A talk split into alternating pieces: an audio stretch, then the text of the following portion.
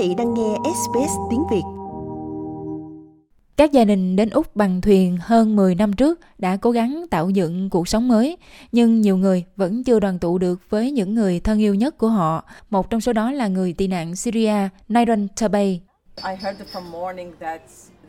Hồi sáng tôi nghe tin họ đã cho phép gia đình chúng tôi đến, bởi vì các con trai của tôi đang ở Iran và tôi đang chờ đợi sau 13 năm xa con.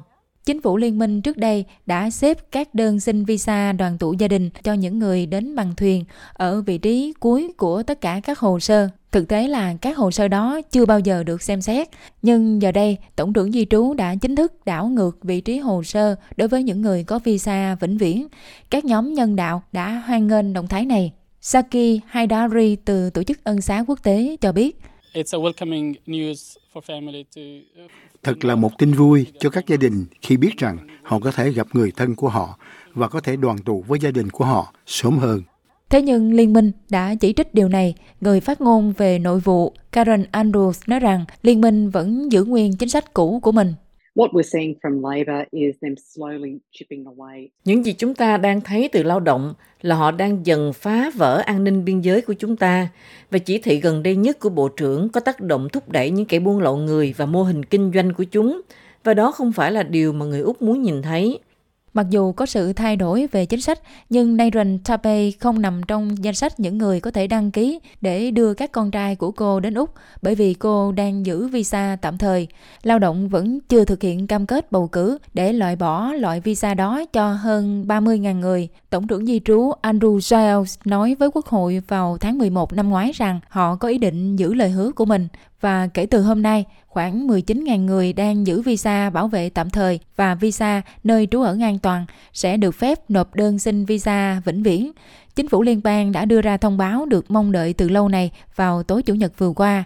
Điều này chỉ áp dụng cho những người tị nạn đến Úc trước khi bắt đầu chiến dịch bảo vệ biên giới vào cuối năm 2013 hoặc là những người đã có hoặc là đã nộp đơn xin visa bảo vệ tạm thời, hoặc là visa nơi trú ở an toàn trước ngày 14 tháng 2 năm 2023 khoảng 2.500 người đã bị hủy hoặc là bị từ chối visa tạm thời sẽ không được phép nộp đơn. Chính phủ cho biết họ sẽ được yêu cầu tự nguyện rời khỏi Úc. Tổng trưởng di trú Andrew Sales nói rằng những người giữ các loại visa cụ thể này đã phải chịu đựng 10 năm trong tình trạng không chắc chắn. Thế nhưng trong lúc này, sự thất vọng về hồ sơ giải quyết chậm ngày càng tăng. Saki Haidari từ Tổ chức Ân xá Quốc tế nói rằng một số người xin tị nạn đã phải trả giá đắt cho việc chờ đợi. Đã gần 8 tháng trôi qua, vị trí của visa bảo vệ tạm thời vẫn không có chuyển biến nào. Điều đó gây nhiều lo lắng trong cộng đồng. Điều cuối cùng mà tôi muốn chứng kiến là những người tị nạn giữ visa tạm thời không còn hy vọng gì nữa và họ sẽ tự kết liễu cuộc đời. Chuyện đó đã từng xảy ra các dân biểu đảng xanh và các nghị sĩ khác đang gây áp lực lên chính phủ. Dân biểu độc lập Zoe Daniels cho biết. The government, I think, does have good intentions on this. Tôi nghĩ chính phủ có ý định tốt về việc này, nhưng các cuộc trò chuyện của chúng tôi với Bộ trưởng đều nhận được câu trả lời là việc này vô cùng phức tạp.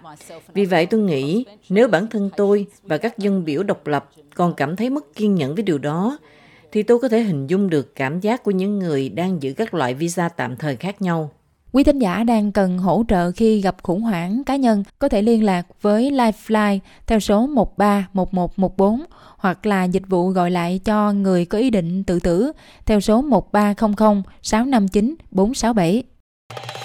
Quý vị muốn nghe những câu chuyện tương tự có trên Apple Podcast, Google Podcast, Spotify hoặc tải về để nghe bất cứ lúc nào.